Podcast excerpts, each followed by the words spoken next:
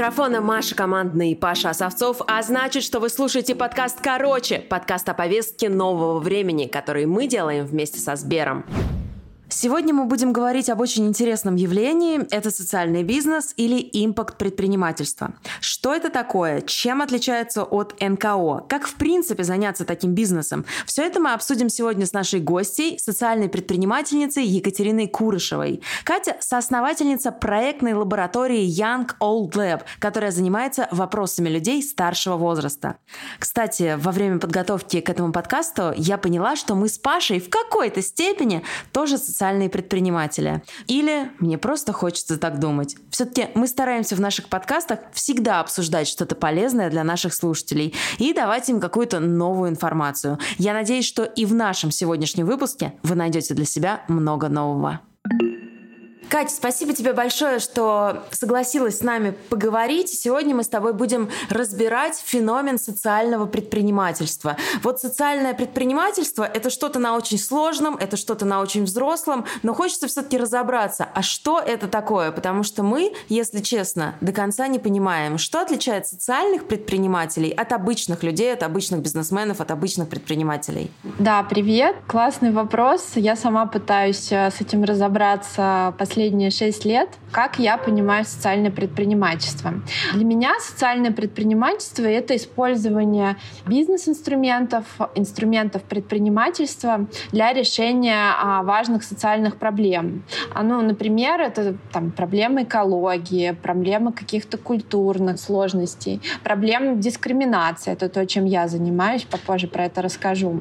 Это просто средство, метод, а, с помощью которого эти социальные проблемы проблемы, сложности можно решить. В чем, в принципе, отличие, если говорить об отличии социального предпринимательства от обычного предпринимательства, мне всегда интересно, в чем разница в смысле мотивации. Потому что для меня мотивация бизнесмена – это всегда номер один – заработок денег, то есть прибыль. И номер два – это какое-то внутреннее ощущение, что мир устроен где-то несовершенно, и желание его исправить, починить. У социальных предпринимателей есть какая-то еще мотивация? Для меня основная мотивация социального предпринимателя — это не деньги. Деньги и цифры являются важным инструментом достижения социальных целей. Потому что если у тебя нет денег, если у тебя нет ресурса, то ты сможешь решить очень маленькое количество вопросиков и проблем.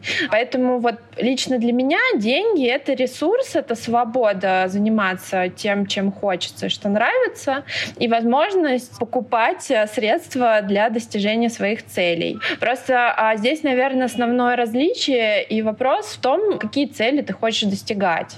Вот в случае с социальным предпринимательством предполагается чаще всего, что ты хочешь делать что-то хорошее, что ты хочешь улучшать мир, что ты хочешь что-то доброе нести, что ты веришь какие-то вещи важные, там, ценные для тебя или для твоего окружения, или, может быть, у тебя есть история какая-то из детства или жизненная, ты столкнулся, например, женщина, которая всегда мечтала стать программисткой, ее все булили, говорили, да какая ты там вообще, э, типа, это, это мужская профессия, и вот ты через свою боль, через свою какую-то историю идешь к тому, чтобы дать больше возможностей детям, девочкам становиться, осваивать, например, IT-профессию, да, и ты вот создаешь какой-нибудь бизнес, школу или какую-то среду, которая помогает этому случиться.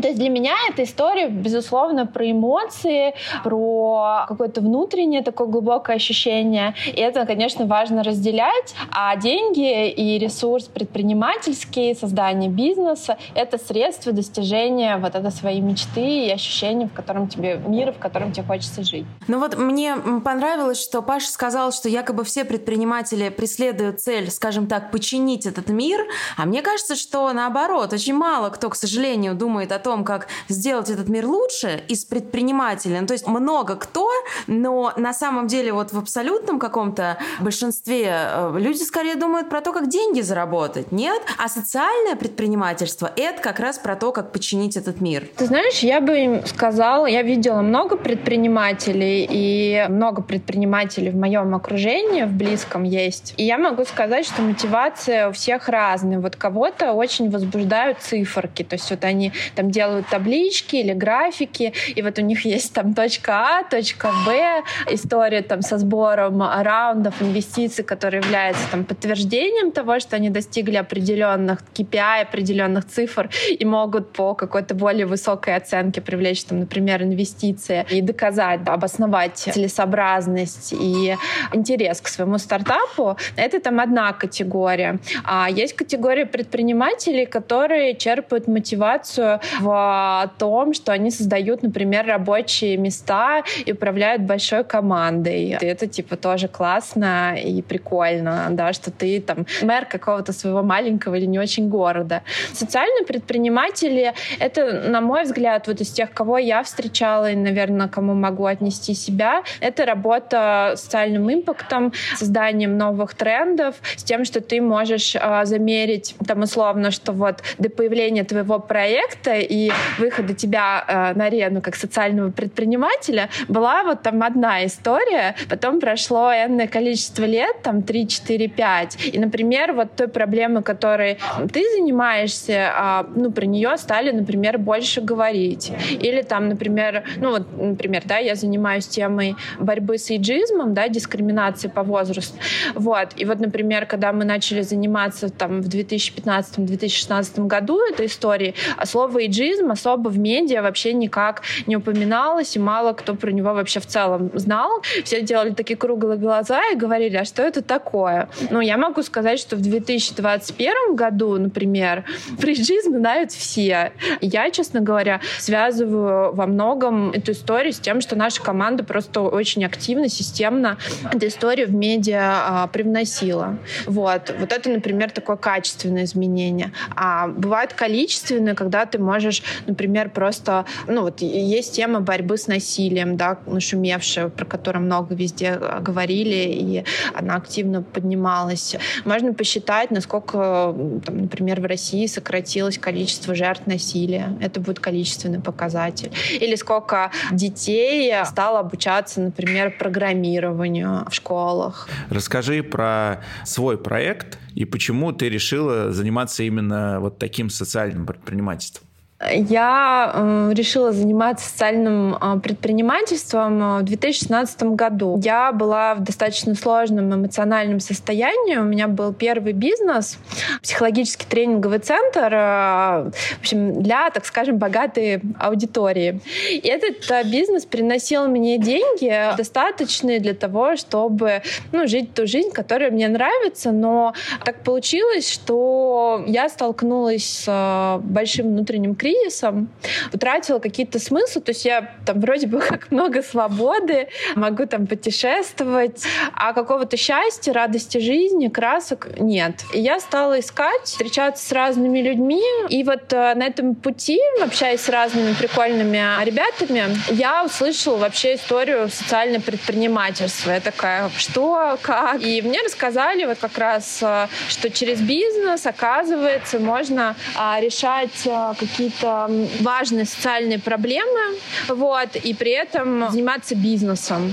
И для меня эта история была какой-то такой переворот, э, революция в голове, потому что я подумала, блин, ну вот я очень человек про бизнес, но, как оказалось, на практике одного лишь бизнеса мне недостаточно. То есть я начинаю терять смыслы, и мне как-то вот кажется, что не хватает какой-то большой истории. Меня очень заинтересовала тема социального предпринимательства, а я стала исследовать, какие проекты в этом направлении есть как оказывается, совершенно никакой инфраструктуры, а никаких современных продуктов и сервисов на тот момент не существовало для людей старшего возраста.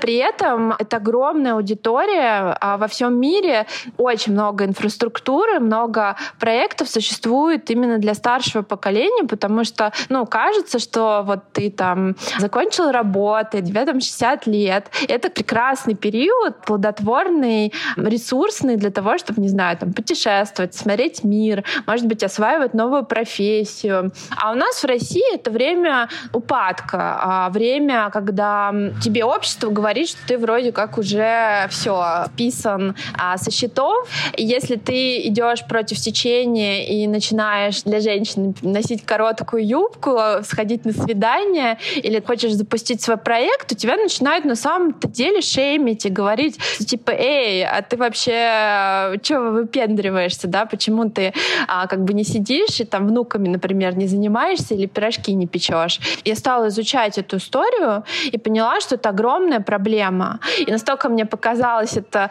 а, большой идеей, которой интересно заняться. И так родился проект э, Young Cold, потом проект на лаборатории Young Cold, который занимается созданием классных продуктов, ориентированных на современного человека старшего возраста.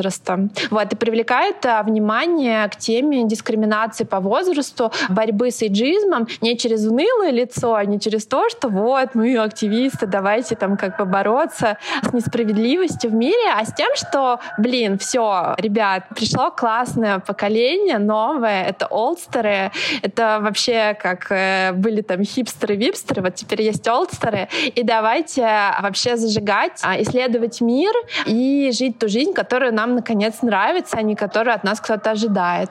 Мы много чего успели запустить а, за последние шесть лет. Мы сделали фестивали а, образовательные для людей старшего возраста, и когда мы их придумывали, мы представляли такой пикник афиши для олдстеров, где есть разговоры про те темы, которые действительно волнуют, интересны. Это, например, были треки «Как записать подкаст», был маркет предпринимателей старшего возраста. У нас обсуждали там, секс в старшем возрасте, катались на лонгбордах, а, танцевали брейк. То есть это был такой большой классный фестиваль. На него пришло 15 тысяч участников перед пандемией, мы как раз его проводили. Вот 15 тысяч участников в офлайне. Приходили в том числе дети со своими взрослыми родителями, потому что были тоже еще вдохновлены этой идеей, что типа старший возраст, он на самом деле такой, и что у нас в головах эти все ограничения.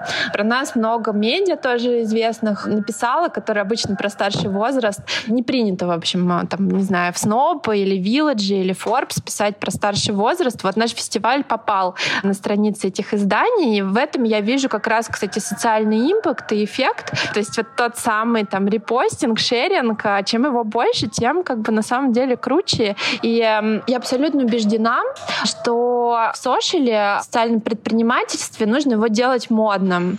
Типа нужно делать его в современной упаковке классные, которые подхватывают и блогеры, подхватывают и молодые активные ребята, которые не подхватили бы, если бы это не было в Инстаграме, например, или в ТикТоке. То есть надо создавать такой сетевой эффект. У меня один вопрос. Мне кажется, что это потрясающе все, что ты рассказываешь, и я сам хочу своей маме поскорее после записи отправить ссылку на твой проект, но я не понимаю, а как это работает как бизнес? Объясни, пожалуйста.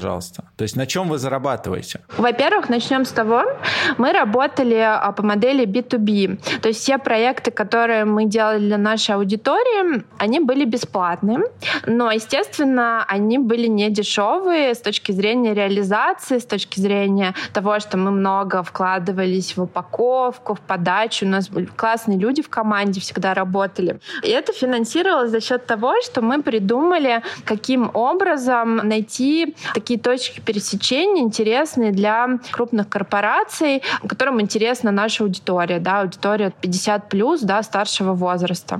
Большая часть проектов, да, в рамках этой модели мы делали за счет а, монетизации аудитории и комьюнити людей старшего возраста, активных современных холдерами, которые мы являлись в большом объеме. Мы работали в основном с большими международными брендами а, или российскими брендами. Там, мы, в частности, со Сбером работали, с Билайном, Ростелекомом, Лореалем. То есть большие такие корпорации, у которых есть хорошие продукты, ориентированные именно на нашу аудиторию. У нас были разные площадки, в которые эти бренды, как в рекламной, могли интегрироваться. Это фестивали, это наши социальные сети, это онлайн-образование, которое мы делали, и Тиндер для людей старшего возраста, Олдер, который мы во время пандемии запустили вместе с Билайном. Мы, честно говоря, а, с брендами очень жестко всегда работали. Если вы хотите попасть на нашу площадку и а, коммуницировать с нашей аудиторией, то а, мы как бы со своей экспертной позиции лучше понимаем и знаем, как это сделать так, чтобы а, был вин-вин и была польза для, и для аудитории, и для бренда. Ты все так рассказываешь, как будто, ну, сделать э, социальный бизнес это вообще такая простая задача. Но мне кажется, что э, сейчас довольно сложно найти деньги даже не на какой-то социальный проект, да, а, условно говоря, на бизнес, который кажется со стороны более устойчивым. Вот можешь ли ты рассказать про то, как вообще социальному предпринимателю, например, там искать первые деньги, если у него есть в голове уже какой-то проект, да, искать, может быть, инвесторов, может быть, есть какая-то государственная поддержка, есть какие-то фонды, которые готовы поддерживать молодых социальных предпринимателей? Или старших социальных предпринимателей.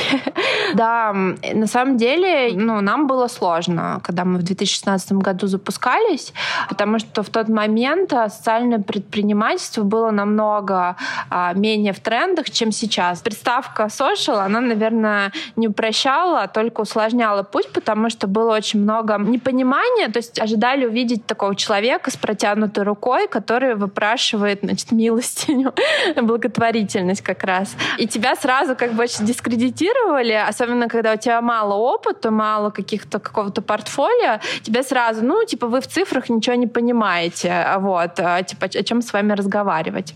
Вот. Мы, ну, когда начали, я расскажу вот наш путь в этом направлении. Мы с моим кофаундером Таней Дроздовой, с которой запустили проект, а мы загорелись историей создания прикольных сервисов, продуктов для 50+. И мы сразу решили действовать, э, искать свою нишу и продукт market fit B2B модели, да, и работать с крупными корпорациями. Для того, чтобы понять вообще, что крупным корпорациям нужно в этом сегменте и где могут быть точки пересечения с тем, что нам хотелось да, создавать, мы назначили огромное количество встреч. В 2016 году более сотни встреч с C-level ом, с топ-менеджментом. Я смогла эти встречи назначить и просто вот а, с нами встречались, потому что, ну, как бы хорошо относились. Все очень тепло нас встречали, у нас была классная презентация, где были перечеркнуты бабушки в платочках, вот, и мы там типа показывали цифрами, что вот пришло сколько людей активных старшего возраста в России,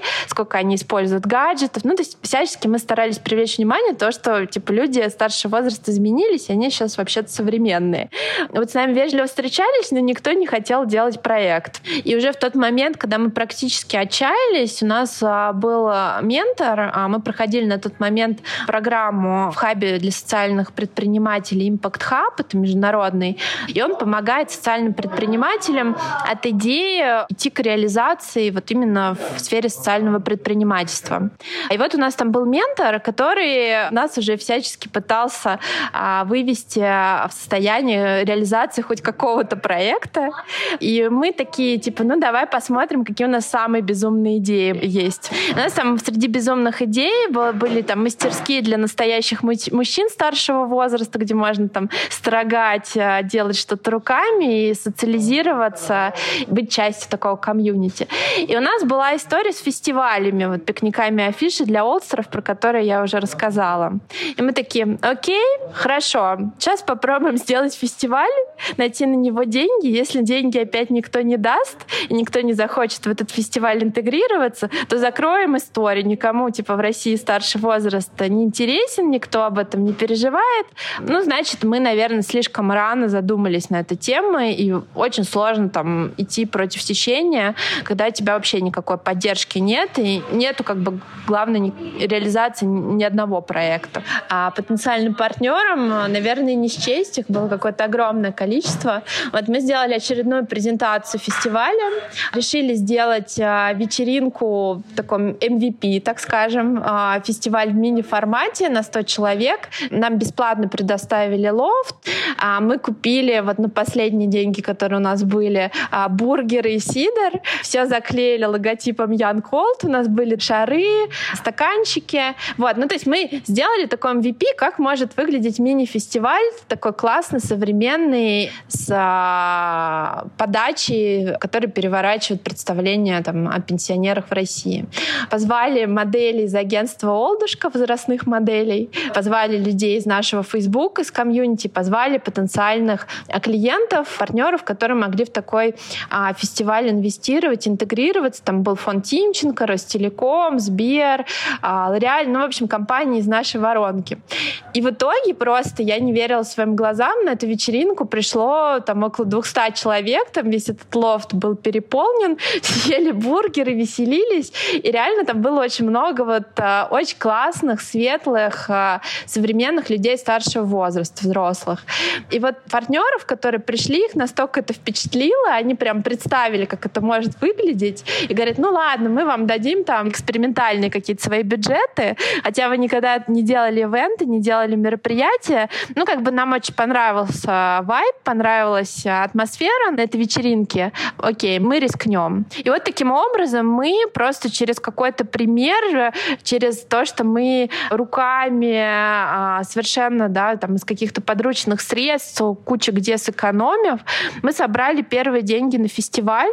Вот, и запустили проект. А после фестиваля у нас просто открылся зеленый туннель, поскольку ивент был весьма необычный для Москвы, про него все написали, а у нас сразу повысилась узнаваемость. И после этого все двери уже стали открываться, и мы там смогли выйти на крупные компании достаточные, и они уже говорили с нами совершенно с другой позиции, не с позиции того, что, ой, ну вы, что вы нам рассказываете? Где цифры? Люди старшего возраста игра, любят играть играть в шашки или любят гимнастику для суставов. Ну смотри, Кать, у меня здесь возникает вопрос, тем не менее, по поводу цифр. Все-таки бизнес — это прежде всего цифры. Понятно, что должна быть идея, да, но коммерческая ценность бизнеса, она выражается в цифрах. А то, о чем ты рассказываешь, это дико круто, но в моем понимании это социальный проект, а не бизнес. То есть это классная активность, которая в какой-то момент где-то может может принести деньги, а где-то может не принести деньги. Но она просто очень крутая, и ей хочется заниматься. То есть я тебя как человек, как автор, э, как в прошлом маркетолог, я тебя понимаю. Но Объясни, пожалуйста, где грань между вот бизнесом, вот ты понимаешь, что это бизнес, который должен работать как бизнес и приносить деньги, и тем, что тебе просто очень нравится этим заниматься? Как социальным проектом? Ну, слушай, ну, бизнес, он, он был бизнес, потому что он был маржинальный. Но если говорить про цифры, то у нас интеграция, а, вот уже когда мы раскрутились и появился бренд, а, да, это где-то три года после запуска проекта, у нас интеграция стоила а, в наш проект от полутора миллионов рублей. Почему платили бренды за это? Потому что мы, во-первых, были единственной площадкой, которая являлась агрегатором очень качественной ответственный, очень вовлеченный, очень активный э, и в большом при этом объеме целевой аудитории 50 плюс. То есть эти, это были люди по всей России, такие активные олдстеры, у которых есть, конечно же, и покупательская способность интересная для бизнеса. Здесь как бы немножко прагматики, да. Это люди, которые хотят покупать айфоны, хотят путешествовать, которые покупают, не знаю, там себе крем для лица хороший, стремятся по мере своих сил и возможностей какой-то прикольной жизни в старшем возрасте. И, конечно, эта аудитория интересна бизнесу, интересна с точки зрения того, что это большая покупательская аудитория. Вот, поэтому у нас интеграция стоила от полутора миллионов рублей. Ну, то есть для нас было важнее работать там с несколькими крупными брендами на постоянной основе в течение года за большие чеки, нежели распыляться среди мелких, которые там как бы хотят нашу аудиторию заспамить а, всякой рекламой и товарами низкого качества. Соответственно, ну, если говорить бизнес-языком, то мы а, продавали интеграции в нашу аудиторию, как это делают медиа, как это делают а, инфлюенсеры, как это делают комьюнити-площадки, как это делают ивенты. А, вот. У нас было очень много а, разных вариантов, каким образом можно было интегрироваться в нашу аудиторию. И KPI мы закрывали очень даже бизнесовые. Вы увидели возможность в том, что, по сути, это действительно огромная проблема, которая существует э, ну, в России, то, что люди старшего возраста, они э, как будто бы игнорируются в медиапространстве. То есть, то есть для них ничего не создают, они, они как будто бы э, сами не активно, как будто бы. Да? То есть вот я знаю, что э, несколько лет в Москве запустилась программа э, «Московское долголетие», по-моему, называется. Это, это было э, что-то первое первое вообще на эту тему, и тем не менее это все равно не выглядит классным, модным и стильным. То есть, ну и туда бренды никакие не, не придут. Вы увидели эту возможность, и вы ее, ну, использовали. Это круто, и э, это как раз про бизнес. Но если немножко в сторону от твоего проекта отходить, который меня очень заинтересовал, то расскажи, помимо этого, на какие еще стоит обратить внимание области, где можно развивать подобное социальное предпринимательство? Что может выстрелить. Может быть, ты э, думала об этом там, по поводу следующих проектов, или ты видишь, что кто-то другой реализует в этих областях проекты? В первую очередь я бы обратила на ESG-повестку, которая во всем мире, это такой большой международный тренд сейчас. Это принципы, которые расшифровываются как э, экология, социальная политика и корпоративное управление. Вот. Этот тренд, он пришел к нам э, в Россию с Запада, и на данный момент он, наверное, распространился уже на все крупные корпорации, большие международные холдинги по всему миру. В свое время эти принципы сформулировал а, экс-генеральный секретарь ООН Кофи Аннан. Это как раз история для того, чтобы привлечь внимание крупных корпораций к важным социальным проблемам, к тому, чтобы они их тоже как-то решали, использовали ресурсы, финансы да, для того, чтобы помогать в том числе государству регулировать какие-то социальные важные активности. Это нам, например, является важным условием выхода на IPO. И вот в рамках этой повестки, конечно же, есть много проектов, и много проектов могут получить поддержку от больших корпораций только потому, что они там занимаются темой, которая помогает корпорациям закрыть а, важный для них KPI, получить отчет, который может этим корпорациям показать, что вот мы молодцы, мы типа работаем над а, там, экологической, например, проблемой или над проблемой проблемы неравенства. И вот эти ребята, они нам помогли, грубо говоря, закрыть KPI. То есть, конечно, корпорации, не будем там в розовых очках на них смотреть, это бизнес, да, у них есть прагматические задачи.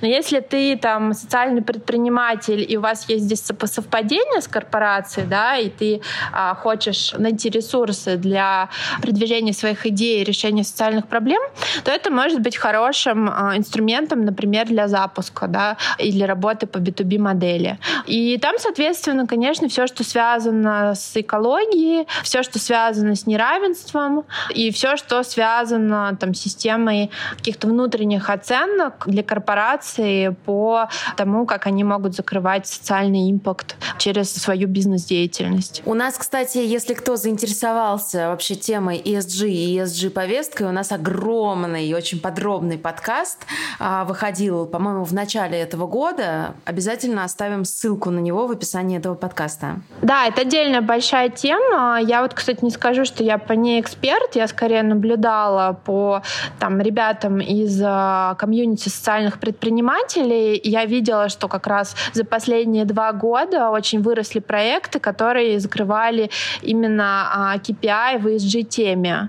Вот, потому что было в 2021 году прям взлет этой темы, было много конференций, много каких-то метапов. В целом целом она, кстати, очень хорошо сдвинула историю, в том числе косвенной социальным предпринимательством с его популяризацией. Потому что просто появился спрос, запрос у корпораций международных, которые в России были представлены, а в том, чтобы закрывать KPI, потому что хед-офисы требовали от них, э, и от российских отделений, в том числе, чтобы они работали по тем принципам, которые есть во всем мире.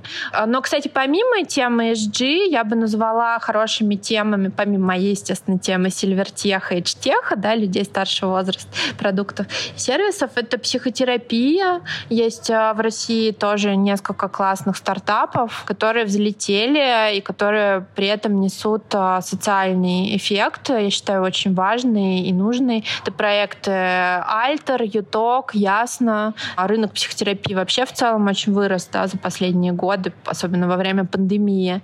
Тема экологии, все, что связано с переработкой переработкой, а, с вторсырьем, с экоактивизмом, созданием каких-то сервисов, которые помогают да, сокращать а, выбросы, там, да, например. Эта тема связана с образованием а, для детей, с образованием, кстати, для женщин и фемповесткой. Вот, это все то, что в трендах, и все то, что сейчас активно поддерживается. Вот, пожалуй, наверное, вот эти темы мне в последнее время наиболее как-то вот э, попадались на глаза, и я видела интересные проекты вот в этих областях. А я как раз хотела у тебя спросить, какой у тебя любимый проект по социальному предпринимательству? Может быть, в России, может быть, не в России. Но было ли такое, когда ты услышала о каком-то проекте и сказала, Почему это сделала не я? Фразы «почему это сделала не я» не было, потому что я абсолютно вообще влюблена во все свои проекты, которыми занимаюсь. Это, наверное, моя счастливая вообще черта и драйвер, который меня ведет к целям. То, что я вот э, такой проявляю моногамию э, в своей предпринимательской деятельности. Для меня вообще мои проекты самые лучшие. Для меня именно. Но э, я бы, наверное, сказала про российские проекты, потому что для меня важно поддерживать поддерживать, и я чувствую какую-то сопричастность к этому, и я считаю, что Россия только выиграет, если у нас будет больше социальных предпринимателей и больше людей из бизнеса, которые вообще на эту тему будут смотреть. Поэтому я бы, наверное, назвала небольшой, но совершенно прекрасный а, проект — это Impact Hub. Это хаб для социальных предпринимателей. Лично мне и моим друзьям, социальным предпринимателям, которые проходили программу Impact Hub, а, этот инструмент очень подошел и помог. Impact Hub — это международная франшиза, а, которая объединяет комьюнити социальных предпринимателей и через образовательные инструменты, через привлечение как раз грантов, инвестиций, импакт инвестиций в том числе, помогает социальному предпринимательству популяризироваться и на ранних стадиях запускаться, да, там многим социальным предпринимателям из моего окружения именно первые гранты Impact Hub помогли запустить их идеи, и потом эти идеи уже получили развитие и масштабирование. Но Impact Hub был именно первым тем мостиком и первой ступенькой, которая помогла запуститься. И я считаю, что это очень крутая история, она революционная на самом деле для России. Ребята запустили Impact Hub в 2014 или 2013 году, тоже совершенно против течения.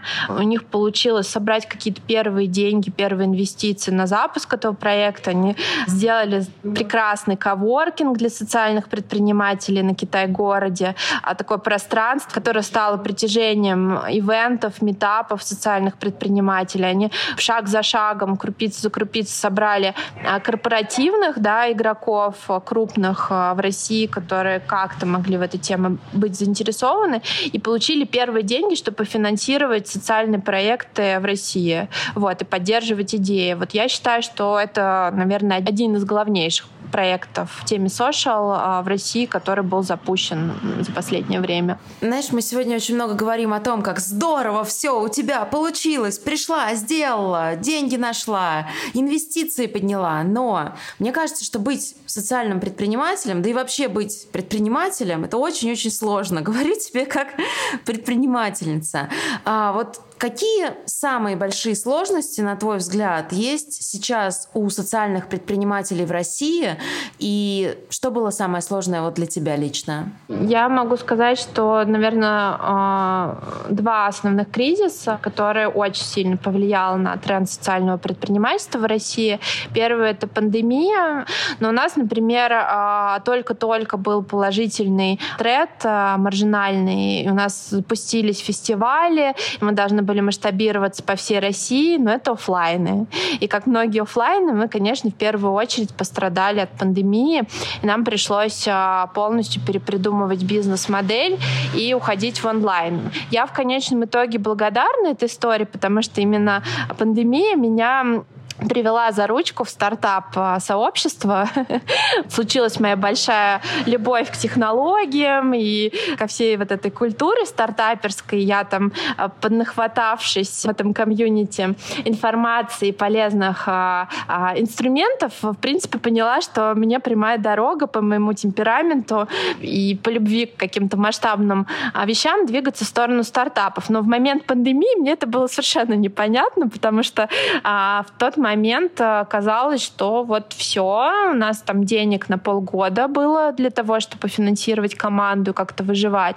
А дальше непонятно. И конца края как бы пандемии нет, а у нас весь бизнес на офлайне заточен был на тот момент.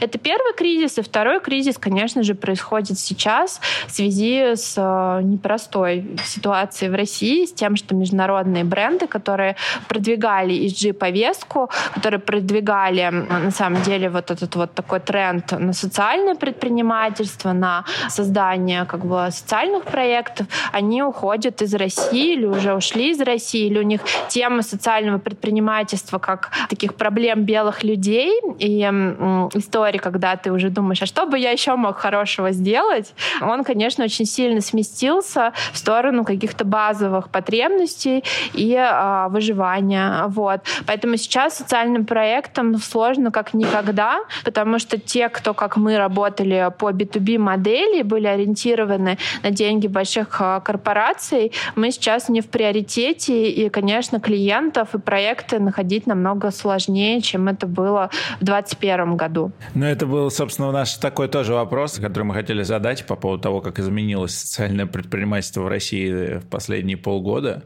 Потому что у меня есть ощущение, что в этом новом мире, в котором мы сейчас все оказались, э, назовем его так, сейчас в мире происходит кризис. То есть во всем мире, да, в любой стране сейчас жизнь гораздо хуже, чем это было полгода назад.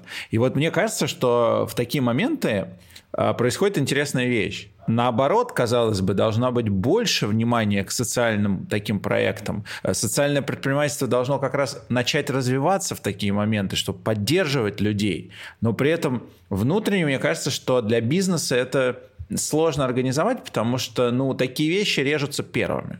То есть социальное предпринимательство хорошо заниматься им, когда все хорошо. А когда кризис, то речь идет о том, чтобы было купить э, домой еды. И вот здесь начинается уже, ну, мне кажется, проблемы с социальным предпринимательством. Как это в мире происходит вообще сейчас? Ты знаешь, Паша, это хорошая на самом деле тема. Я вот про нее думаю последние 8 месяцев как раз. Для меня, как э, для предпринимателя, сейчас происходит такое глобальное переосмысление моделей, которые будут помогать мне реализовывать э, проекты, двигаться в том направлении, которое мне интересно и нравится, и важно. И тема social, она для меня по-прежнему важна. То есть я для себя поняла, что это, видимо, какой это мой а, большой жизненный путь. Вот, мне не интересно заниматься чисто бизнесом, мне интересно заниматься только какими-то коммерческими проектами. Для меня намного важнее создавать а, какие-то важные большие истории, которые могут принести людям что-то полезное в России и в мире. И вот для меня сейчас, наверное, это история движения в B2C модель, а, модель, когда ты работаешь не через такую, так скажем, прокладку, да, в виде большой компании или государства, а когда ты работаешь напрямую человек с человеком, да, когда ты приходишь, ты создаешь продукт, и пусть это будет маленький чек, да, пусть это будет история не с большой интеграцией, как вот это было у нас до этого, да, но это будет история, когда ты можешь донести какую-то ценность и получить моментально отклик и понять, вот ты делаешь что-то полезное, что человек даже в сложное время готов за это заплатить и поддержать твою идею. Или это, наверное, не настолько важно, и тогда, возможно, для этой идеи сейчас не время.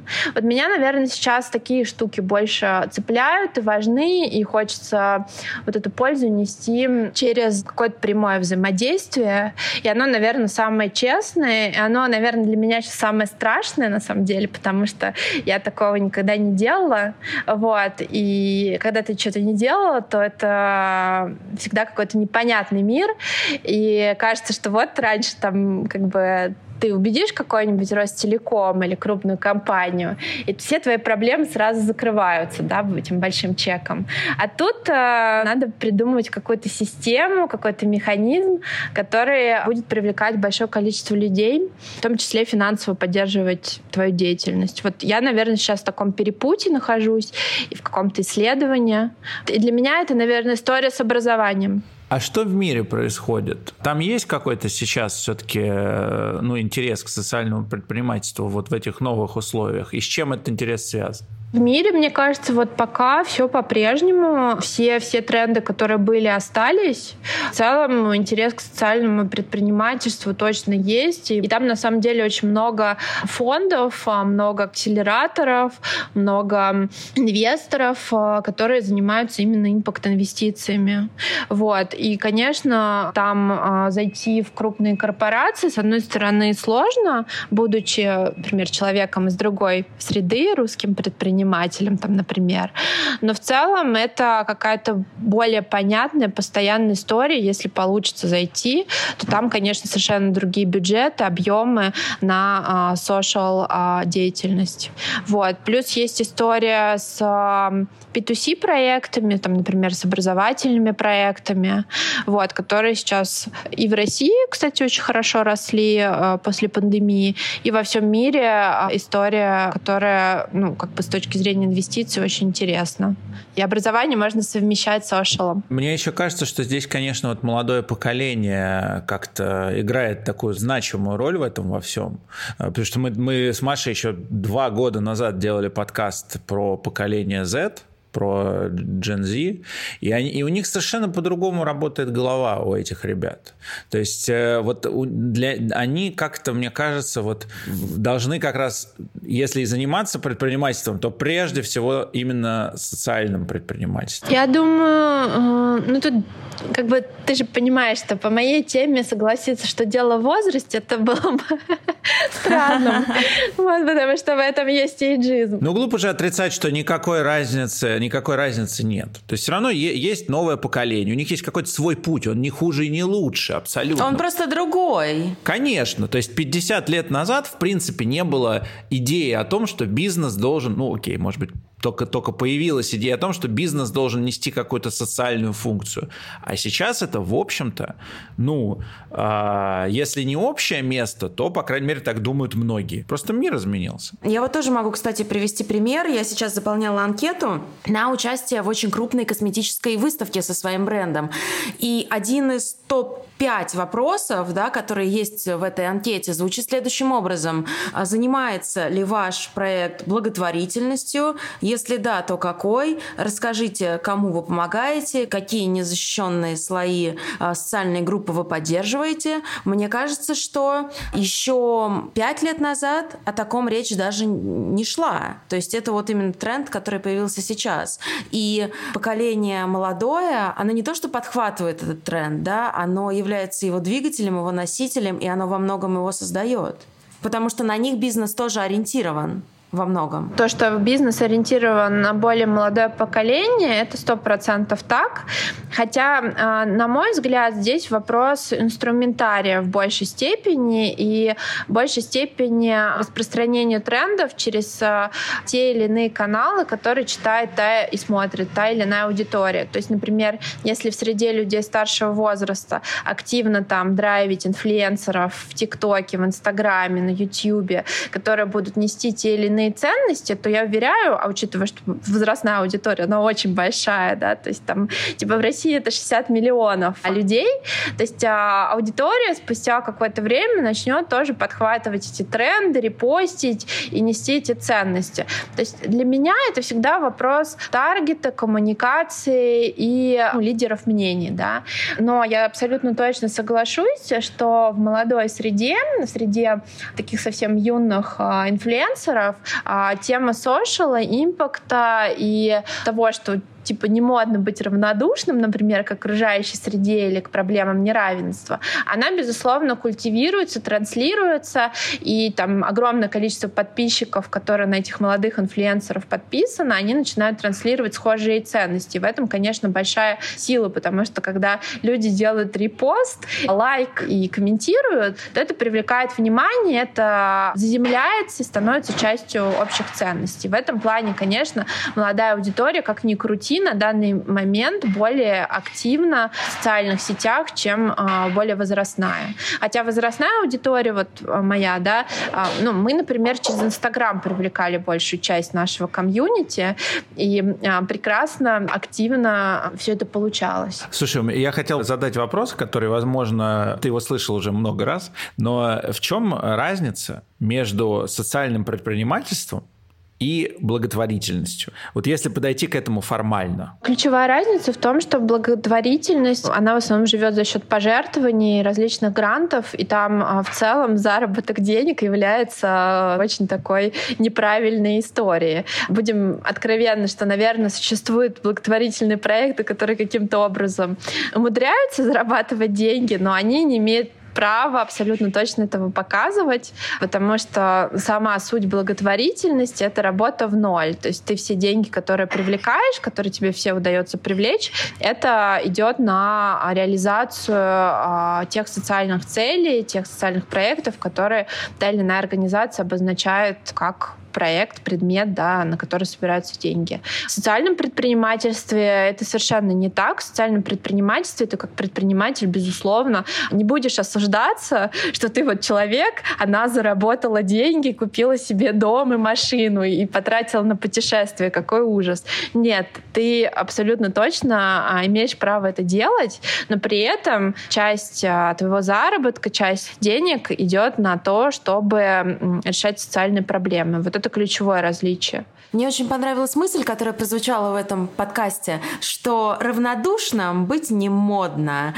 Вот хочется, чтобы и дальше через даже пусть и такие смыслы, да, абсолютно э, банальные, что ли, может быть даже пошлые, модно, не модно, но рождались какие-то классные бизнесы, какие-то классные проекты, и в том числе очень много классных социальных проектов, потому что очевидно, что сейчас их не хватает. И даже знаешь, когда говоришь про социальное предпринимательство, многие даже не понимают, что это такое. Вот мы, например, сегодня очень много раз слово «импакт» использовали, но люди не все знают, что это. Да? Импакт, то есть по-английски, это влияние.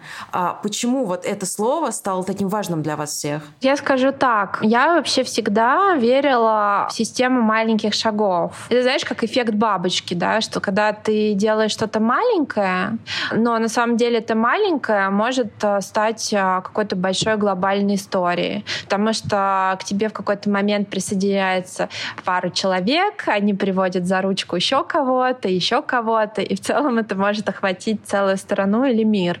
И вот для меня как раз импакт, он про это, про то, что чтобы создавать такие волны влияния и за счет своего примера собственного, веры, открытости, энергии в ту область, которая тебя действительно волнует, в ту область, в которую ты действительно хочешь влиять, соединять и привлекать а, разных классных людей, вот, а они обязательно приведут кого-то еще, и таким образом как раз получается то самое влияние, о котором, наверное, многие мечтают. И вот мне кажется, через обычных людей, для людей, которые не стоят, там, может быть, во главе корпораций или государств, это способ выражать свою позицию, создавать те вещи, которые важны и нужны, через свой пример. Вот, по крайней мере, меня очень вот эта история заряжает, очень нравится, и это какой-то мой способ быть проактивной, да, и а, транслировать то, что мне важно.